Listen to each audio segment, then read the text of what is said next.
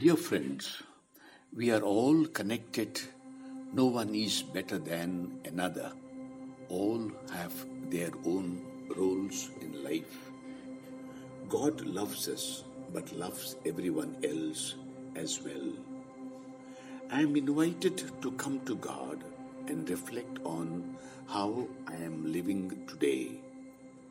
Are there any blocks which prevent me from living like Jesus?